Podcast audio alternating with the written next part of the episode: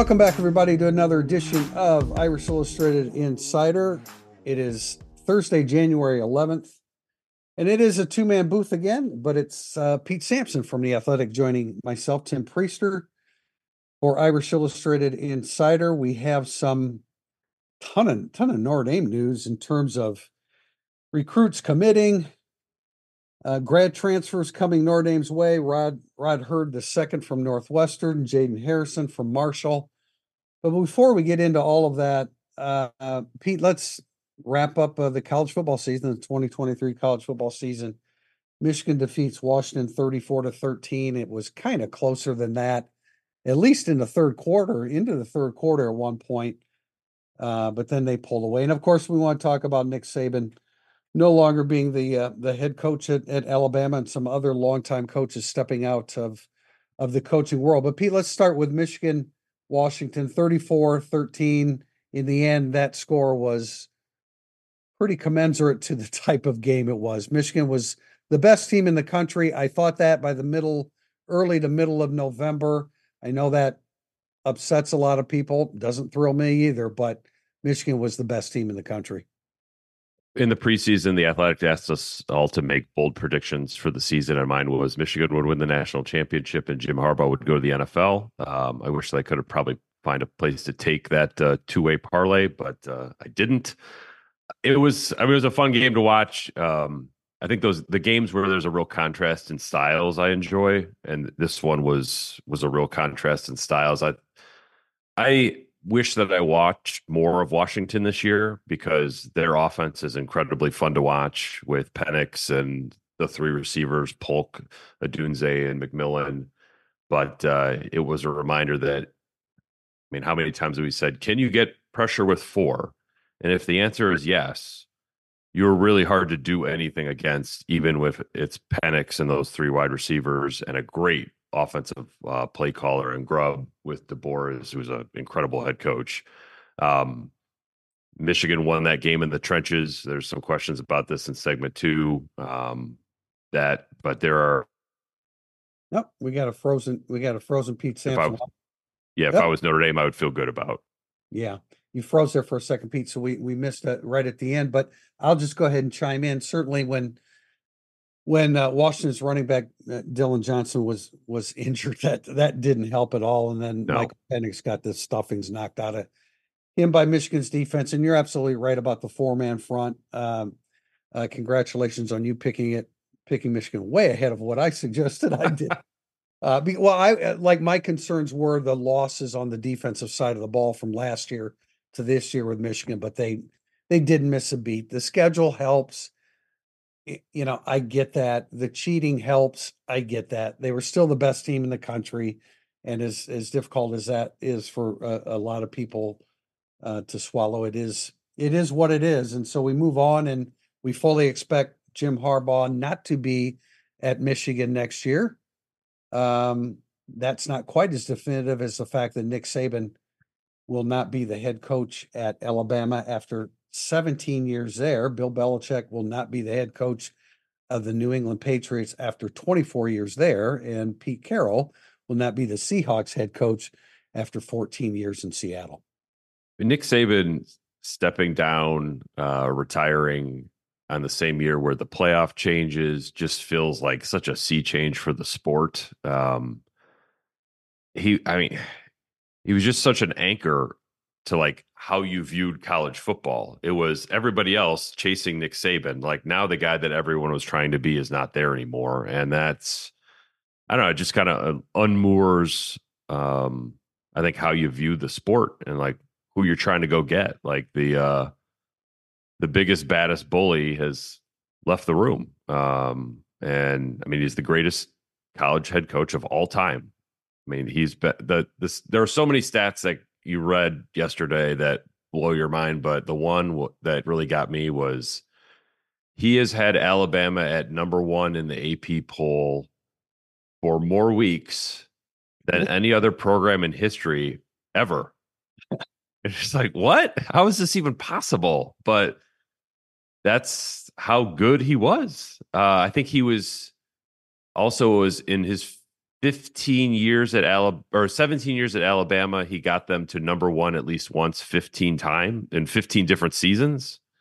I mean, that's it's just hard to get your head around the level of success that he had there. And I mean, it, just even to put it in Notre Dame context, you think about the 2012 game and the style of team that bludgeoned Notre Dame there, and then how Notre Dame spent the next eight years trying to build that team.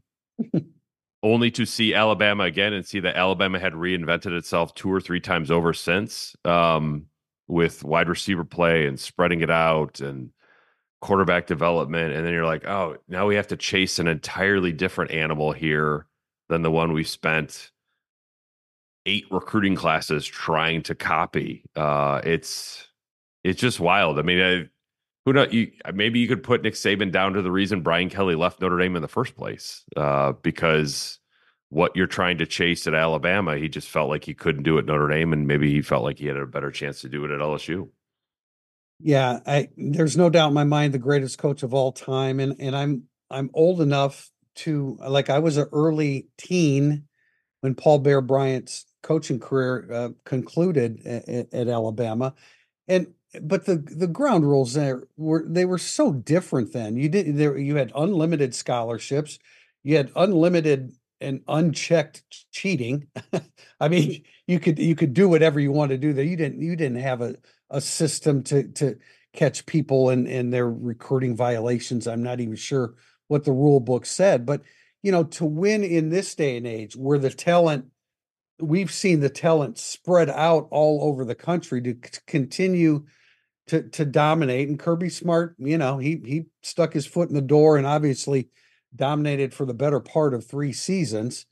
And uh, he's probably happiest of all that Nick Saban retired, um, you know, yesterday or announced that he, that he would be doing that. But there's no doubt, uh, just absolutely phenomenal. Um, 16 straight top 10 finishes, and 15 of those were single digits. I mean, he was always competing for the national title. He did not lose more than two games in his last 13 seasons. I think the most, maybe the most startling stat is that in 17 seasons in Alabama, he only had two undefeated years.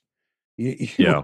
You would have expected that he had a more, you know, some cleaner slates than that. But, you know, nobody's perfect, Tim. Nobody's perfect, uh, but he came damn close and, and uh, just uh, you know, what more can you say? Everybody else is going to say it here in the next week uh, plus. It'll be interesting to see who replaces him, though. Although Pete, I'm sure the Athletic uh, has a line on that, and uh, I'm speculating that it's Dan Lanning from from Oregon. I think it's pretty informed speculation based on talking to my colleagues. Um, that's I think the the first call that got made. There's some kind of web rumors or Twitter rumors out there that you know he's already on the way to Tuscaloosa, but you know he's got at least some experience at Alabama under Nick Saban. Um, I think his recruiting chops at Oregon have been proven to be very high end.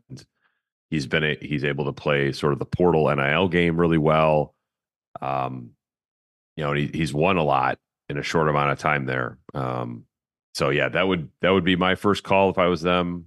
Um, you know, Mike Norvell would probably be my second call, but I'm not sure they're going to get past their first call there. And I'm sure Steve Sarkisian's off the field issues. Eh, I mean, I I, I, I don't know why you'd leave. Like Texas is a place that I would not leave. Well, it's a good point. That's a good or, point. Oregon, I would, as many coaches have left. Yeah, yeah, it's tucked. you ever been to Eugene, Oregon?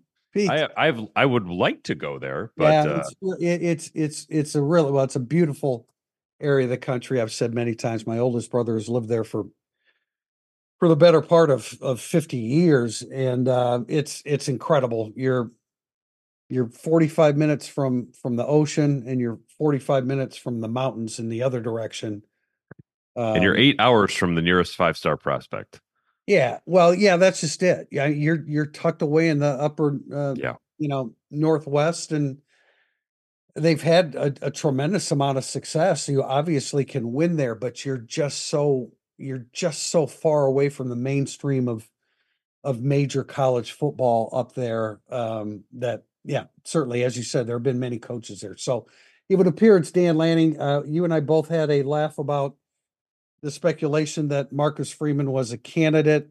There were actually Notre Dame fans that were concerned that Marcus Freeman was a candidate. Maybe someday that would be the case, but not two years into being a head coach at Notre Dame with some of the losses and some of the issues that, you know, I mean, it's it's it's a difficult job at Notre Dame following Brian Kelly. There have been some stumbles along the way, but in no way would Alabama consider replacing Nick Saban with Marcus Freeman. No, it's like, yeah, you meant following Brian Kelly is difficult. Yeah, following um, Nick Saban, yeah, it's a little, it's kind of a different animal down there. I mean, I Marcus Freeman is in the perfect job right now because he's at a place that wants to compete for national championships, but will also give you time to grow as a coach. Alabama, there is no grace period at all. Uh, if he went 11 and 1 at Alabama next year, it would be a down year. Uh, I mean, Nick Saban's final year ended with an SEC championship and they made the college football playoff. And it's like, eh, I guess. Um, it's, it just is a completely different beast down there. Uh, Marcus Freeman is still growing as a head coach. Notre Dame, he's, he's fortunate to be at a place like Notre Dame that allows him to have the space to grow. Uh, I think that he realizes that. Um, and that's kind of where I would leave that. I just, I just, I can't.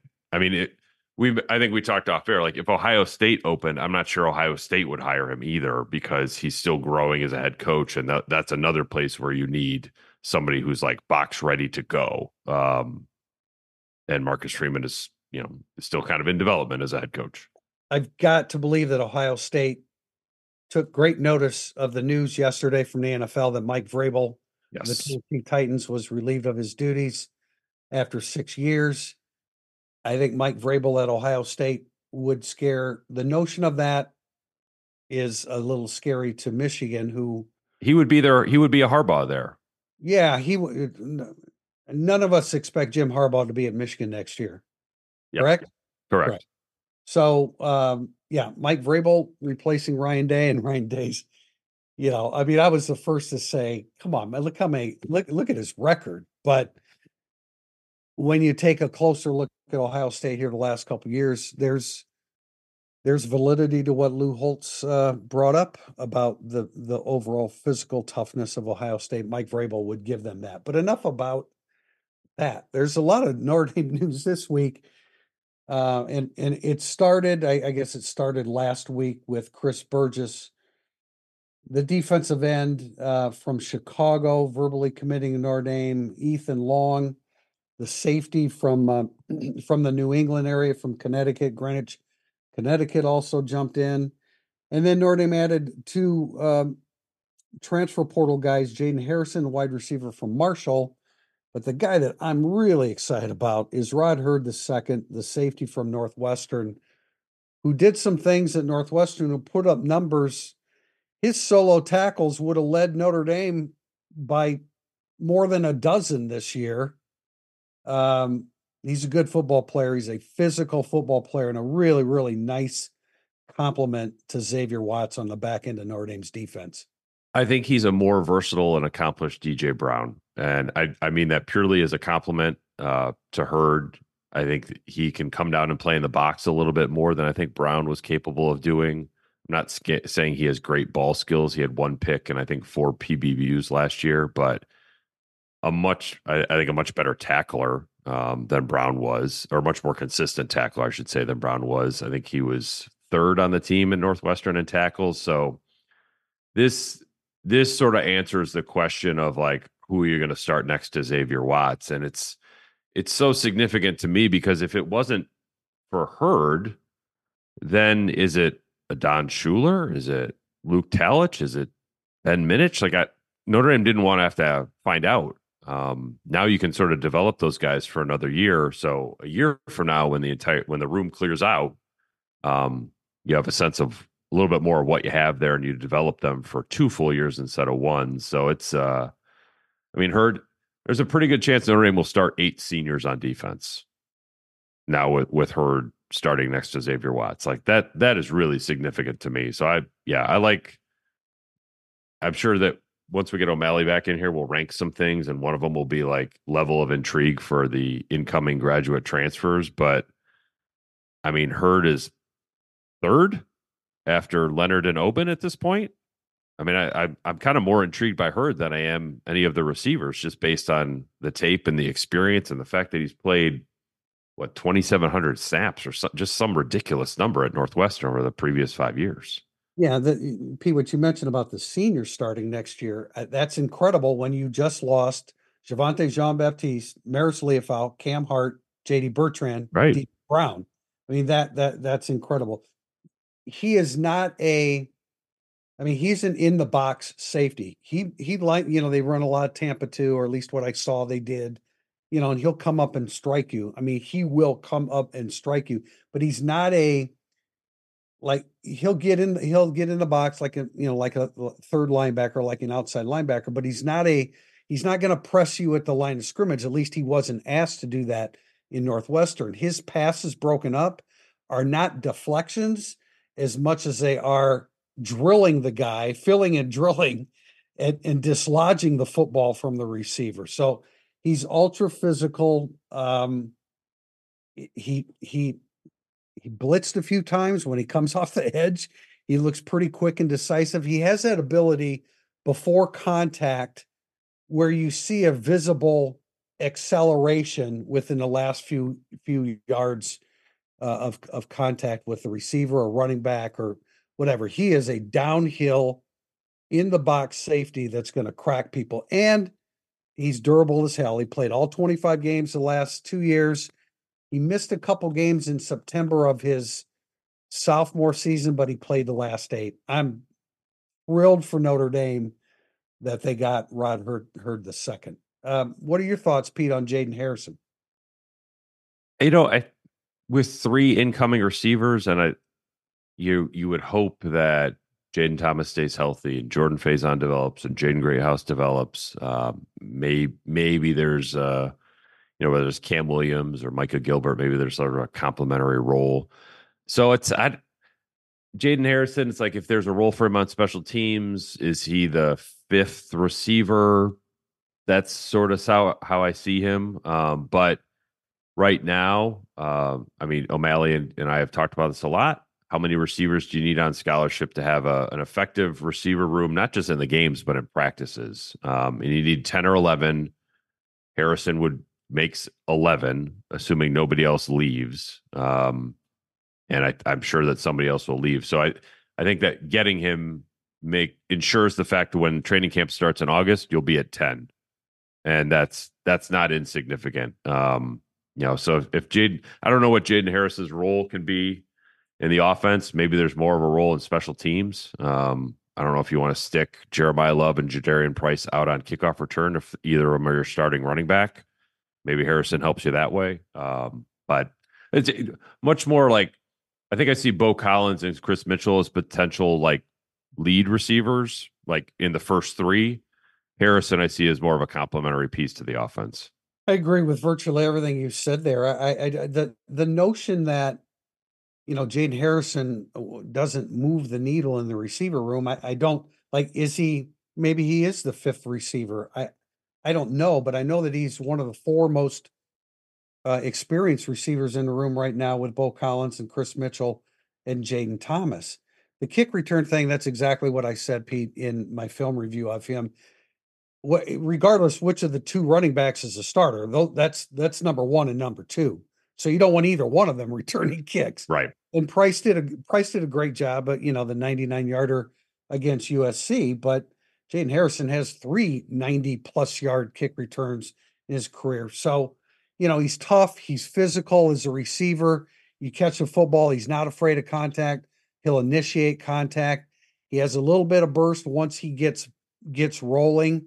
I think he's at his best when he has when he has the football in his hands and there's a little distance between him and the defender trying to make the tackle because he's got some really nice wiggle in that situation. So He's a veteran receiver.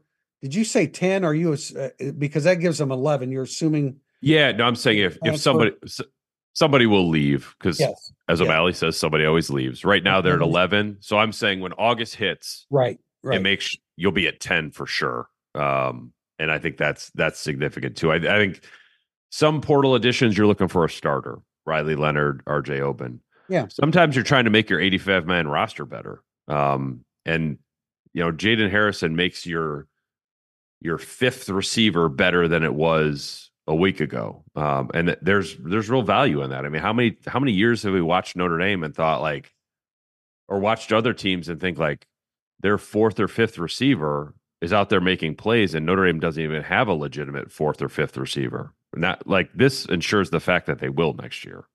No doubt. Receiver room is vastly improved. We have a question about who's the number one receiver. We'll address that in uh, segment two coming up, burning up the boards. Burning up the boards is segment two. We start with a question from Jack Mac 99. Now that a second Midwest school has won the national championship in the last decade in college football, how close is Notre Dame to Michigan in terms of roster, coaching, NIL, etc.? Um, I mean, there's a few different ways to answer this. One, of the last 16 national champions, 14 were from the South. So I, I'd be hesitant to be like, well, there's a trend now that uh, Midwest teams are are winning. Um, but I think the more significant part there is the style of play that won this year is one that Notre Dame can replicate and is replicating. I mean, I think that Notre Dame has has played this way before, whether it be 2018 or 2020. Uh, it's kind of how Marcus Freeman wants the program to play, where it's very offensive and defensive line driven. Uh, Michigan does a great, great job of that as well. So uh, I think from the NIL point of view, Michigan did a great job keeping old talent around last year. Notre Dame did a great job this winter of keeping old talent around. Um. Michigan did a really nice job in the portal. Notre Dame's done a really nice job in the portal. I think that the coaching is obviously a huge difference. Uh, Jim Harbaugh and Marcus Freeman are not. It's not a apples to apples comparison. There, one has coached in the Super Bowl and won a national championship. The other one has just finished his second season. But um, I think in terms of how the programs are run uh, on the field and off the field, very similar. And I, I think that Notre Dame can look at what Michigan did and feel like, okay, that's that's stuff that we can do too.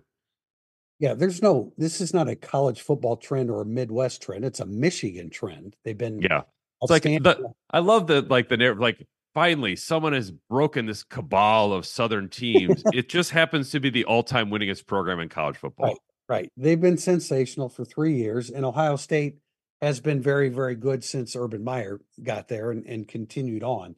So I don't think there's a trend of now teams are going to run the ball and stop the run and win national titles. I still think that's a really, really key component. I will always think that uh, mainly because I come from a generation that that's exactly how you always won.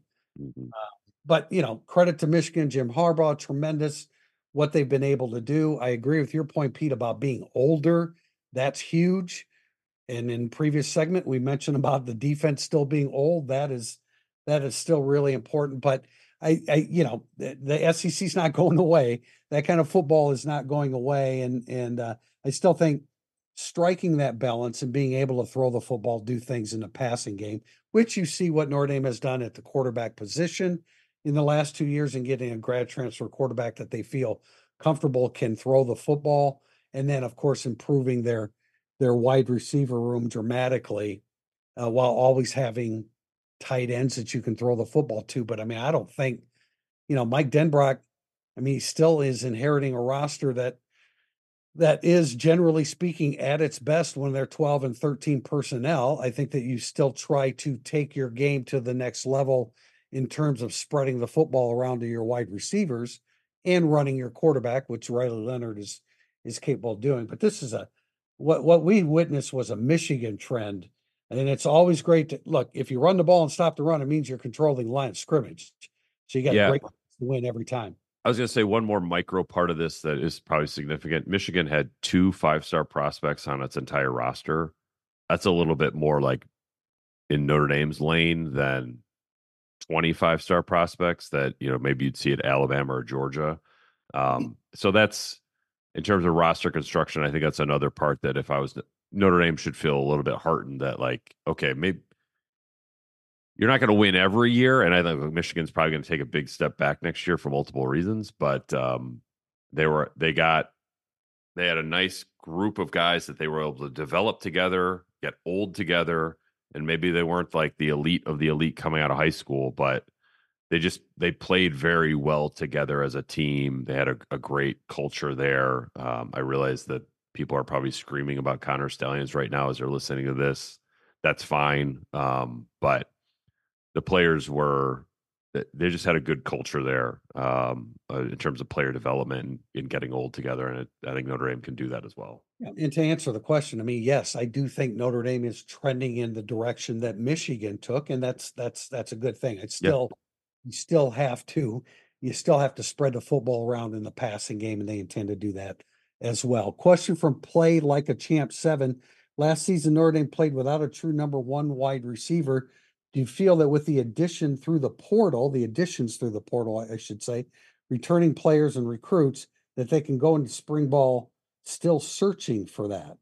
Definitely still searching for that. I'm not sure that they'll find a true number one uh, on the roster um, among the non-freshmen, I'll say, or, or among the non-early enrollees. But um, they should have a better number two and a better number three and a better number four than they did last year, and there's real value in that. Yeah, I agree with that, Pete. I mean, I you know last year when we were talking about true number one, well, that's a little bit different because now you're looking at, you know, who's that? Who's it going to be? Jayden Thomas. I mean, he was the most likely candidate. Now, even if you don't well, I mean, I think you could have a true number one. I think Kris Mitchell has that ability. I know when Notre Dame landed him, we were saying he's a number two. Uh, but the, I think your point, Pete, about your numbers two, three, four, and five, if those guys are better, it mitigates not having a Rome Odunze or somebody that clearly is an, a, a number one.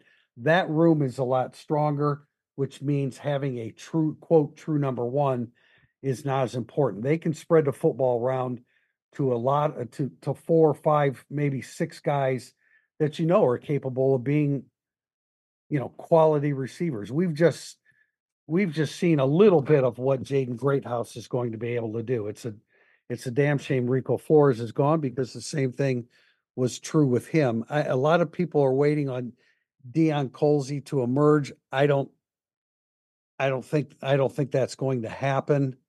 Uh, I, I think the bulk of Notre Dame's receptions are going to be in the hands of Thomas, Mitchell, Collins, uh, and and maybe in and and Greathouse, and then maybe Harrison. Who am I'm missing there, Pete. I, I think that those would be oh Faison, of course. Right. You know your t- your top six.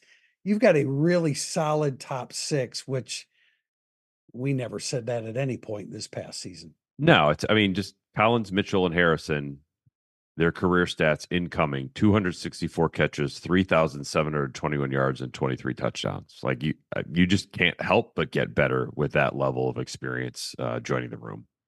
Question from Dashing Domer The transition to a roster completely composed of Freeman recruits hasn't happened yet. There's still a huge dependency on veteran holdovers, very good veteran holder holdovers, admittedly. Do you expect a seamless transition to Freeman's guys after Cross, Mills, Kiser, Watts, etc. move on? In other words, I expect 2024 to be really good. Do you expect a brief regression after that or a steady path upward? I I don't know. Uh, my hunch would be that the 2024 team would be better than the 2025 team, though, uh, because of the guys that were listed here that will be moving on, plus let's be honest, Benjamin Morrison. Um, you'll you you in an ideal world, I think you're probably starting a sophomore quarterback in 2025 because CJ Carr is what you thought he was going to be. Um, I think 2025 would sort of be the beginning of the next cycle up of Notre Dame football. Um, so you take a step back to then take steps forward in 26 and 27. So um, you know, here on January 11th, um, I think that the 2025 team will be a, a step back from the 2024 team. But again, it's January 11th. I, I have to admit, I've not given a whole lot of thought to what the 2025 team is going to be like, but it's a it's a legit question from Dashing Domer, and and um, yeah, I mean, I, I, I, you know, this is this is a crescendo year for Notre Dame in 2024. Um, you're still old. You got the quarterback that you wanted in in uh, as a grad transfer. The playoffs have expanded to 12 teams. Uh, Notre Dame's in a good position to, and I think we're going to address this with our last question. I think Notre Dame's in a good position to host a playoff game um, come December. I, I, I think this is a really, really impressive looking roster when you add Jeter, the kicker, the three uh, wide receivers we talked about, Heard at safety, Leonard at quarterback, Oben at defensive end. Did I forget somebody there, Pete, among the? I think, yeah, you got everybody. Yeah. Um, yeah, I would think in 2025 we will see a higher number of grad transfers just out of necessity. But I agree with you, Pete. I think it's a uh, it's a little bit of a changing of the guard. And at Notre Dame, changing of the guard uh, can't be worse than nine and three. Yeah, and that's fine. And like if they go eleven and one this year and nine and three, I think that you wouldn't say that that, that wouldn't be a um, steady path upward. But I just I think that it taking a step back to then hopefully take two steps forward is is a, a logical and sound plan if you're Marcus Freeman. All right, quick look at the 2025 schedule. Notre Dame opens at home with Texas A&M. They play Purdue. They visit Arkansas. They host USC, Navy at Boston College, at Miami, NC State, Syracuse, at Pittsburgh. As we look at the back, show me the loss. Show me the loss, Tim. As we look at the back end of that schedule, with the perception of these schools that we have at this moment, Navy, Boston College. My, oh, you know what? Those I'm sorry, those dates aren't determined. But the following schools: Navy, Boston College, Miami, NC State, Syracuse at Pittsburgh. The Miami games at Miami. Uh, Purdue's at home. I mean, I guess as we look at that one, that's uh, wow, that's really less intimidating than 2024 because 2024 has Texas A&M USC, Louisville, and Florida State. And we think of Louisville and Florida State in a much different way now than we did a year ago. So we shall see. We shall see. Question from TK Browns 84. Prior to this year, having national championship expectations felt unrealistic given the landscape of college football with the halves like Georgia, Alabama, Ohio State, Clemson, and everyone else. Given this year's national champion, in fact, those two teams got to the championship game, uh, or or Michigan did. I'm sorry. Can winning a national championship for Notre Dame fans now be an expectations that expectation that is not unreasonable? Um, they you know could be. I you know I I think it's worth looking back at this year as like what happens if Georgia wins the SEC? Are we having this conversation about Michigan today because Georgia's probably your national champion, not Michigan. Um, but the playoff is expanding, and next year, this year's Georgia team would be in the playoff. So you have to you have to reckon with them at some point. So I, I think it gets harder to win a national championship in the new field than it did in the old field for Notre Dame, and it got harder in the old field than it did in the BCS, and it got harder in the BCS than it did when it was just let's just vote on who's number one. So um, I think one thing about the new playoff that is critical that I didn't really think about until last week was just how important it is that Notre Dame gets the number five seed in the the bracket next year. Whether that means they finish one, two, three, or four or five doesn't matter. They would be they would only be the five seed because then you're hosting a playoff game against a group of five champion like that would have been Liberty this year. And then in round two at a neutral site, you get to play the worst conference champion, which is not going to be from the SEC or the Big Ten, which is where all the elite schools are. So you're getting Clemson, maybe you're getting Utah, uh, maybe you're getting Oklahoma State, um, maybe maybe Florida State. I don't know, but uh, to have a Group of Five champion at home and then a Big Twelve or ACC champion in round two and then get to jump into like whoever's left from the SEC and the Big Ten. Still very difficult, but um, I don't think it's unreasonable to to to look at Notre Dame and think, hey, could they win it all? But I, I don't think it was unreasonable in 2020, nor do I think it was unreasonable in 2018 either. Yeah, I, I I'm like, I'm having a hard time seeing how expanding to twelve makes it better for Notre Dame. It makes it No, better for them to get into the the playoffs, but they then they have they have to win three games. I'm not sure that that necessarily makes it better. You you Notre Dame probably, you know, in both instances when they went to the playoffs, th- they went undefeated during the regular season. And so going undefeated during the regular season in a 14 playoff would be better because you only have to win two games as opposed to to you know winning three now. yeah, that that Kansas State uh, potential in 2012 is no Yeah. longer there. No, I, I mean not even close, not even close. And and but yet Notre Dame was really really close to having that set up and and I think we all felt good about Notre Dame winning the national title under those circumstances. Yeah. But I understand, look, I understand TK Brown's 84's point and the, point of the question. Um but I mean Notre Dame just has to be that much better and that much deeper and that much more physical to withstand three playoff games to, to Right. them all, you know. Well, four playoff games. Well, that's right. It is four. It is Yeah. four, right? Because they can't get a buy. I'm not sure if everybody understands that. That was negotiated um, in, in good faith by Jack Swarbrick because Notre Dame. Well, first of all, I don't think everybody would have accepted Notre Dame being one of the top four seeds because they don't have a conference championship game that they have to get through. So No, it's and I mean, you think about the teams. Think about the team that loses the Big Ten and the Pac-12 or the Big Ten and the SEC championship games eh, years forward. Right. That's good. That could be a 12 and 0 team. Right.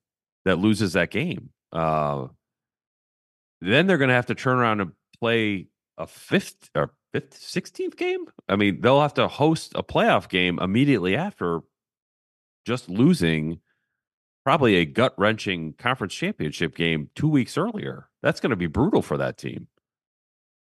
Is it 17 games? Yeah, because that would be 13. Yes, it would be. Yeah, they would have to win 17. 17 games, Yeah, or uh, I- they would have to play 17 games. What are we doing? What are we doing? We're playing. Oh, what are we doing, man? 17, 17 college. Can you imagine? I've always said this. Can you imagine covering 17 games in the in the uh, NFL in a year? Yeah, now we get to maybe do it in college. I mean, this time next year, we'll still be what nine days away from the national championship game. Yeah, 17 games in a year is what uh, sends Prister to the uh, retirement portal. That's why I mean that's Notre Dame will only have to play 16 because they don't have a conference championship game. Yeah, no, as much as I love it, uh, don't get me wrong, but uh, anyway, we move on to Kaiser Wilhelm. Wilhelm, Notre Dame invests a lot of time and effort into scheduling marquee matchups, but going into the new playoff system and looking at the past two years of Michigan's success, isn't one of the lessons that the path to win a national championship is to coast early and hope for a weak field? Um, well, I mean, the weak field we already addressed in the previous question. There are no more weak fields. Like the weak field part's gone. Um, when you go to 12, that's just sort of a, a reality. I think Notre Dame's schedule next year is sort of coasting. Uh, it's a really nice schedule to, you know, if you can get that one out of the gate,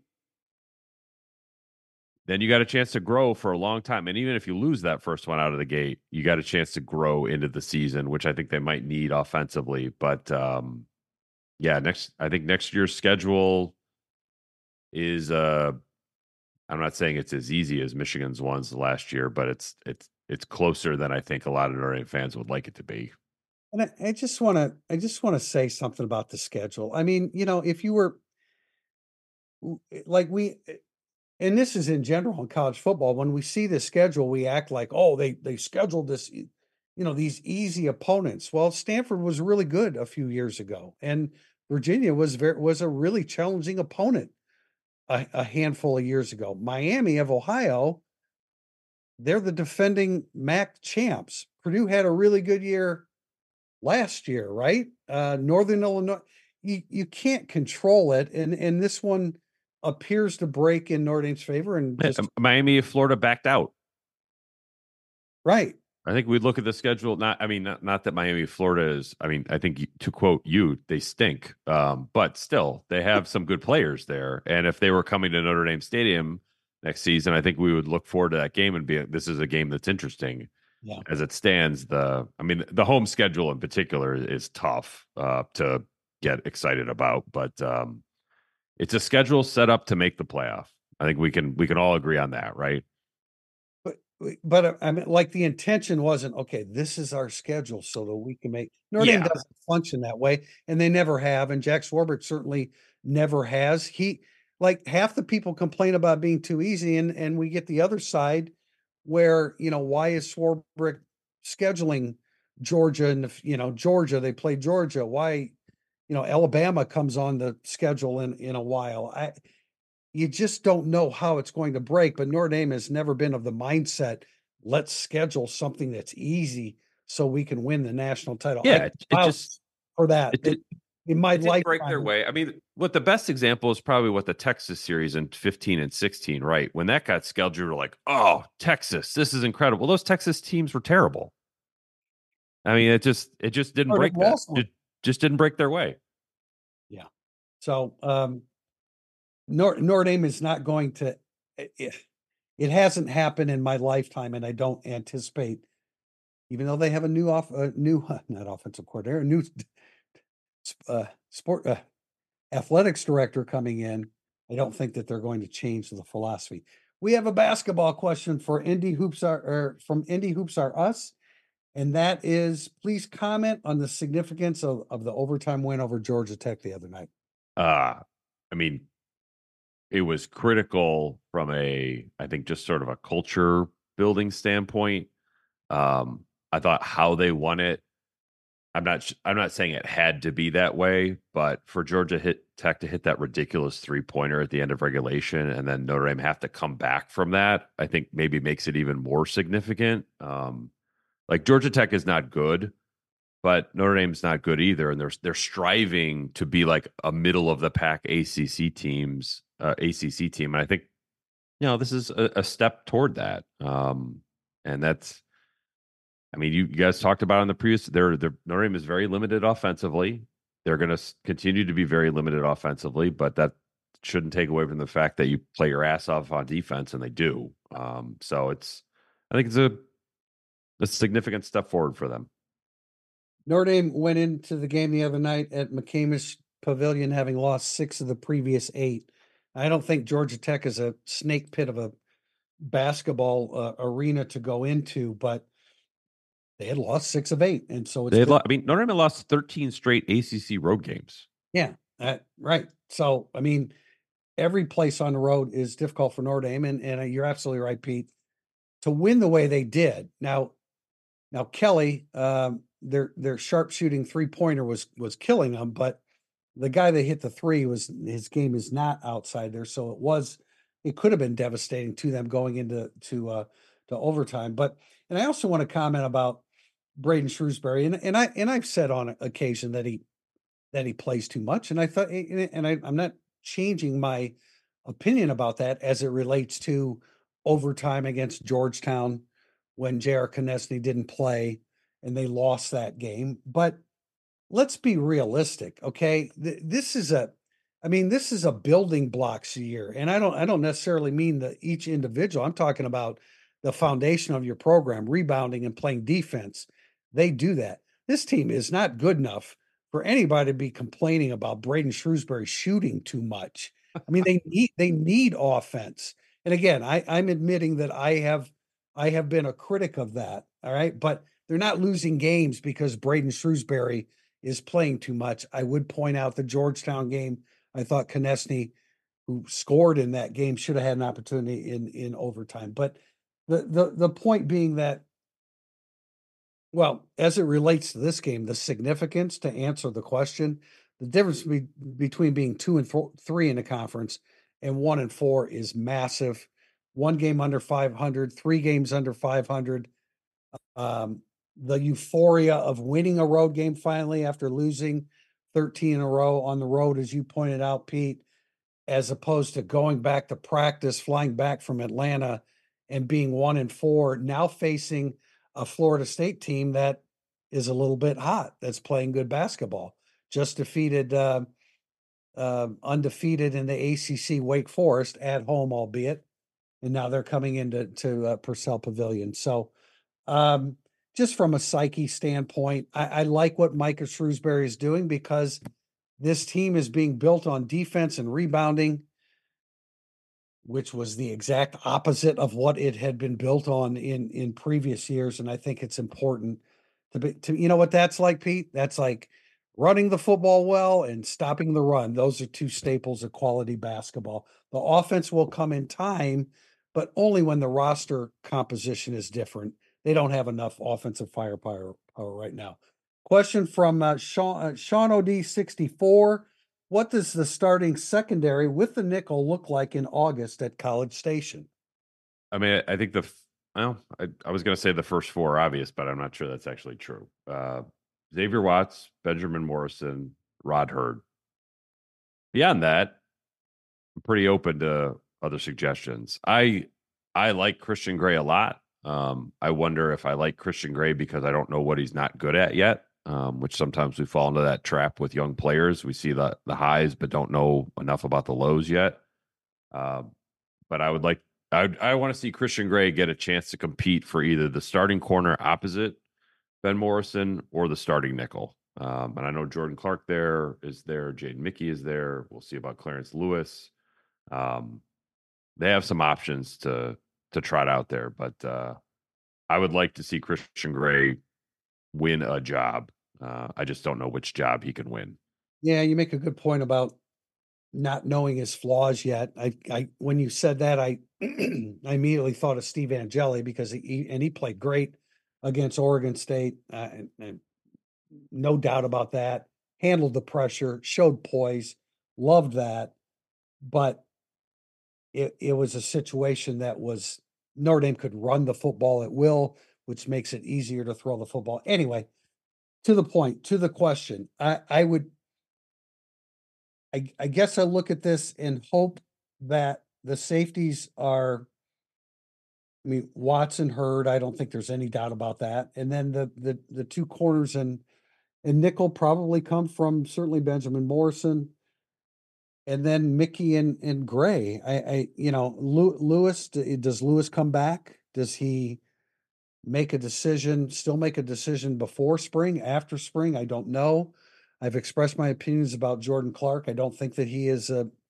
I don't think he's the answer at the starting uh, nickel spot. I don't know if Mickey or Gray is the answer at the nickel spot, but I think those are the top two candidates. Question for for me from Glasses Ref, Tim P. What physical and or mental characteristics do you analyze when determining if a player is a left or right tackle? Um, the simplest answer, I, I I'm sure most people know this, but this is a more of a technical question. Not sure everybody is in tune with this, but I mean, left tackle, the first word that comes to mind is just mobility. Uh, you know, the the ability to um, to to take on the best, fastest, most dangerous pass rusher uh, coming off the edge, whereas the right tackle is generally more of a run blocking, larger, uh, not as adept pass blocker. Of course, he has to do the same thing he has to block on his side, but generally speaking, the left tackle is facing the most athletic pass rusher on the team. And so that's what you're looking for. And that's why when we talk about that position uh, and, and, and debate it, who's the most mobile of Notre Dame's potential left tackles right now? Um, Aamil Wagner looks to be that guy. Will he be big enough and strong enough to do that? Uh, I've been told that Tosh Baker is will be ready to play left tackle by next year because he's not the same guy physically that he was in 2021 when that experiment failed. Um, but we're going to find out. And Pete, does Notre Dame get an offensive tackle in the in the transfer portal? I mean, they they definitely wanted one. Uh, I don't, but I don't. My hunch is that they're not going to get one because I just don't think there's anybody else out there that's good enough to do it. Um, my belief that the guy that they wanted to enter, they hoped would enter the transfer portal is not entering the transfer portal. Uh, and so that I think sort of scuppers that a little bit. But uh, yeah, I, I just, it's, it's a position where more, I think probably more than any other position in the country, um, or at least certainly on Notre Dame's roster. The idea of finding a offensive lineman in the portal who's good enough to start at Notre Dame is very, very unlikely. Uh, I think the the talent on hand is too good. The position requires years of learning. Um, the five as one, five five eyes working as one concept. I don't think you can do that in one off season. Um, so while maybe there would be somebody else out there that's technically better than what they have, I'm not sure there's somebody else out there that would fit the culture of the room and and make the the entire offensive line better than what it's going to be with the guys already on campus. You know, Pete, after the Sun Bowl, um, I said it and wrote it a couple times that Jagusah is not a left tackle. Um, that was met with outrage in some instances because hey, they can go from Joe Alt to Charles Jagusah uh, seamlessly. That that'll be great. And uh, look, I'm not saying he can't or won't play left tackle. First of all, the version of Charles Jagusah without any physical setbacks between now and next August, we're going to see a, a much better conditioned, a healthier. The knee injury will be in the past, uh, and a and a talented football player. I just think that, you know, Charles Jagusah in retreat, which is what you do as a pass blocker, is not him at his best. The former wrestler is at his best when he's spending most of his time moving forward. Yeah, that when I went to drove to Iowa to see him work out, I think it was after the spring Marcus's first spring game. I think the timing of that lines up, but when I saw him work out and kick step and do lateral movements, I I had no doubt that this was like a left tackle. Um, then when he got to Notre Dame post knee injury, it it just didn't look the same. Um, but if with that knee injury in the rearview mirror and a full season of off off like conditioning, I I have no question in my mind that he can recapture that agility that I saw a couple years ago. Um, you know, we're working with Loren Landow, being flexible, and just I, I think the wrestling movements are carry over beautifully um, with the footwork and how to how to move. So I I'd like to see Jagusah get a shot at it. Um, but the fact that Notre Dame was really wanted to get a left tackle in the portal gives me a little bit of pause because that that's you know it, it, says something when you wanted to find somebody else. Yeah. Well, um, I mean, I agree with most of what you're saying there, and I think that he can hit. Look, among him, Wagner, and Baker, if he's the most proficient at it, then that's the way they're going to have to go. And I'm not saying that he that he can't do that. I just I, I think I will always stand by the same thing that I said with Blake Fisher. Guards his best position. But but that but I mean that's on the NFL level. Yeah. You know, I mean, and and we're not talking about that. We're talking about what Notre Dame needs a, a left tackle. One way or another, since it doesn't look like they're going to get a tackle in the in the portal, uh, unless they would get one after the spring, and I'm not sure that makes any more sense than it does right now. Um, two two of Jagusah, Wagner, and Baker will be playing playing next year.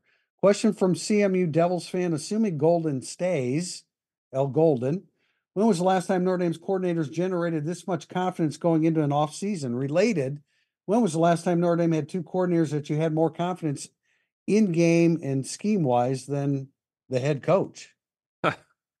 Uh, I I couldn't think of an example of the latter. Um, it's unique that way you know, I, I like the I thought the the Rees Lee dynamic in 2020. I had a lot of confidence in that.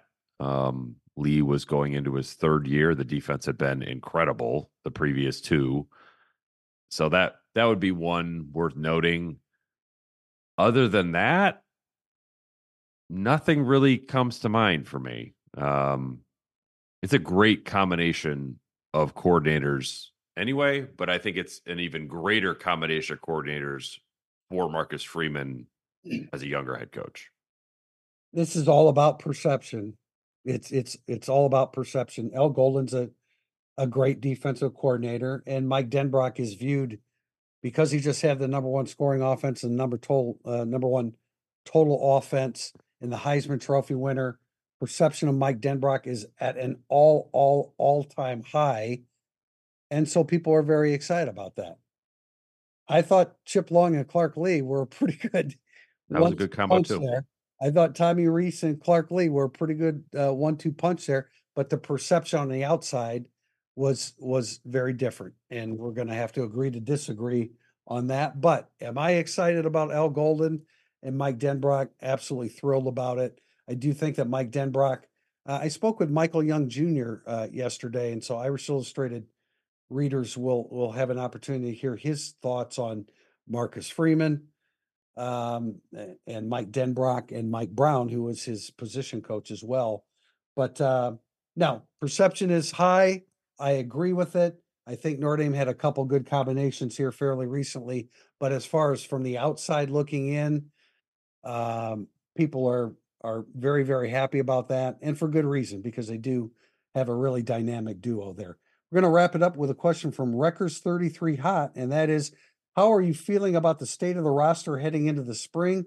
Where would you prioritize portal additions either now or after spring ball? Is there any other glaring need? We've talked about the offensive line. Some people have brought up a veteran linebacker uh, with only one real veteran uh, on the on the roster now in Jack Kiser.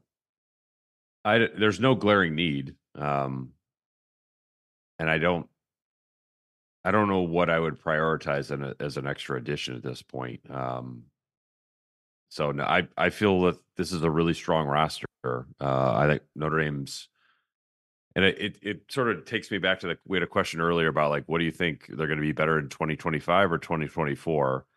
I didn't think the 2024 my perception of the 2024 team a year ago isn't nearly as good as it is today.